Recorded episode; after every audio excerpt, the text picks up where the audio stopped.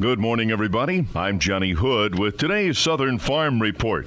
DeKalb Genetics and Monsanto plan to merge in a deal worth $2.3 billion. Monsanto, which already owns 40% of DeKalb's outstanding shares, has agreed to pay $100 for each of the remaining 23.1 million shares. DeKalb is the world's number two seed corn company.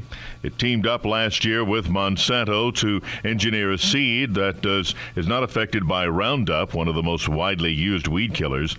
Roundup normally kills everything green and is cheap and environmentally safe. With a Roundup resistant seed, farmers can safely use the herbicide even after the corn has sprouted.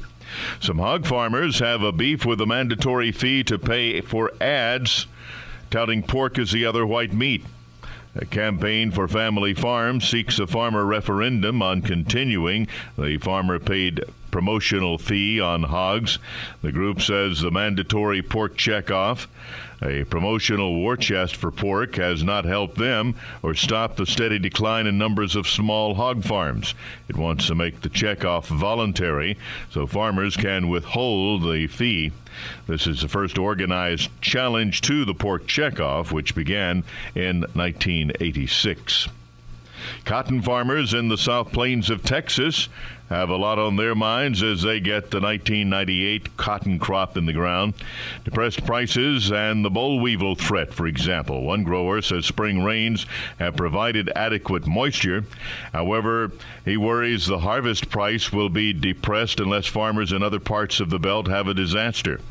Pepper plans to use a weevil eating wasp to ease the cost of treating with pesticide and avoiding the cost of pesticides in a potentially unprofitable market. The nation's two largest cigarette companies have raised wholesale prices for the second time this year and the fourth time in the last 14 months. Winston-Salem based RJ Reynolds and Philip Morris announced yesterday the 5 cents per pack increase effective immediately. One spokesman called the price increase a reflection of the ongoing cost of doing business. Mostly cloudy along coastal sections, especially in northeastern North Carolina and uh, in eastern Virginia today. And possibility of some showers there as that low pressure cell is still off the coast of Virginia. Otherwise, it's going to be a mostly sunny day today with temperatures mostly in the 70s. Partly cloudy tonight. Still a possibility of some showers in the uh, northeastern part of North Carolina. Uh, overnight lows will be in the 50s. Then tomorrow, partly sunny. We see temperatures tomorrow moving into the low 80s. For Thursday and Friday and Saturday, mostly sunny each day. Overnight lows in the 50s, daytime highs each day in the upper 70s and low 80s. So, possibility of some showers for the next couple of days in coastal sections.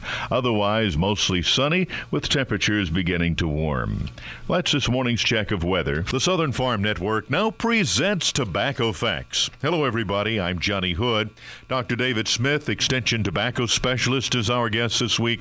We'll be chatting with David in just a moment.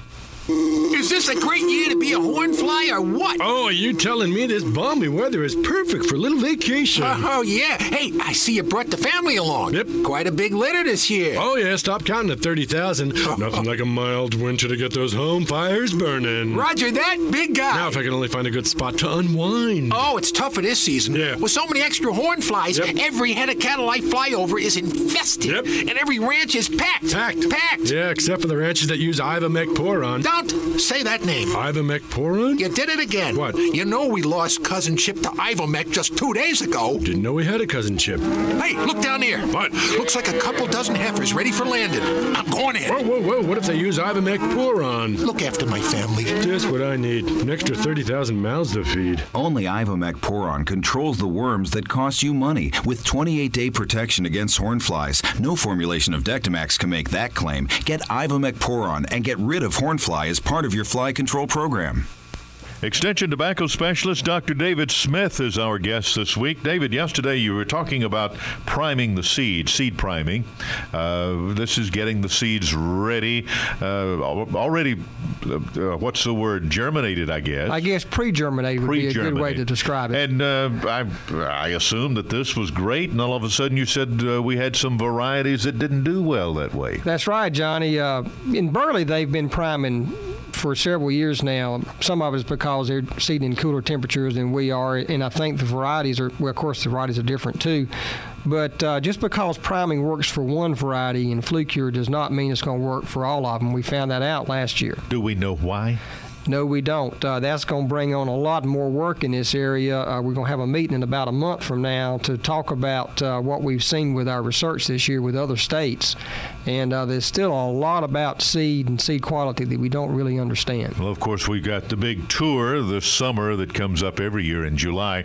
Uh, is David Smith going to have some tests along these lines this year? Uh, well, I've had several tests already. we're in the process of completing some now. We may redo them some, so we'll have something to show during the tour. Okay.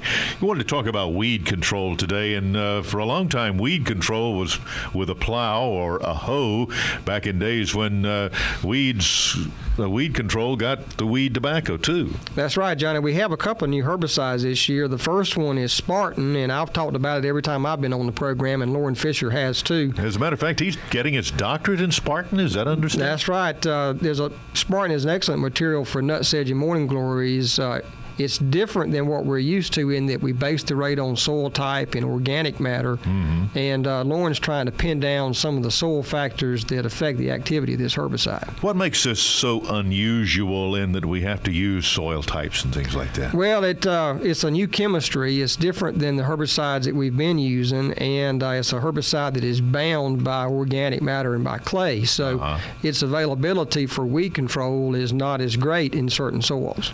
Is it possible? Possible that there's some other chemicals that maybe we should do this with as well? Well, of course, the herbicides like we've had, Prowl and uh, Parlan, have somewhat of a rate determination based on soil type, but not nearly as strict as I think what we're going to find with Spartan. Okay. What about post? Any uh, anything we need to be heads up on on this? Well, Johnnie, we're expecting a label, and uh, it's be an excellent addition to the herbicide family that we have in tobacco. Um, particularly with something like Spartan, it's great on nut sedge and morning glories, but may break down on grass control late. Uh-huh. Uh, having a, another herbicide that we can wait and use only if we need it uh, would be very nice. And Poast will fit in very well in this situation. Most of our tobacco growers are familiar with Poast, having used it on other crops as well. They right, that's right. And uh, we have a plant bed label as well. So uh, Poast will fit in well. It works well, particularly with Spartan and Tillam, which tend to not control grasses as well as we would like, and it allows us to take a wait and see approach. Dr. David Smith, Extension Tobacco Specialist, with us today in This Week on Tobacco Facts.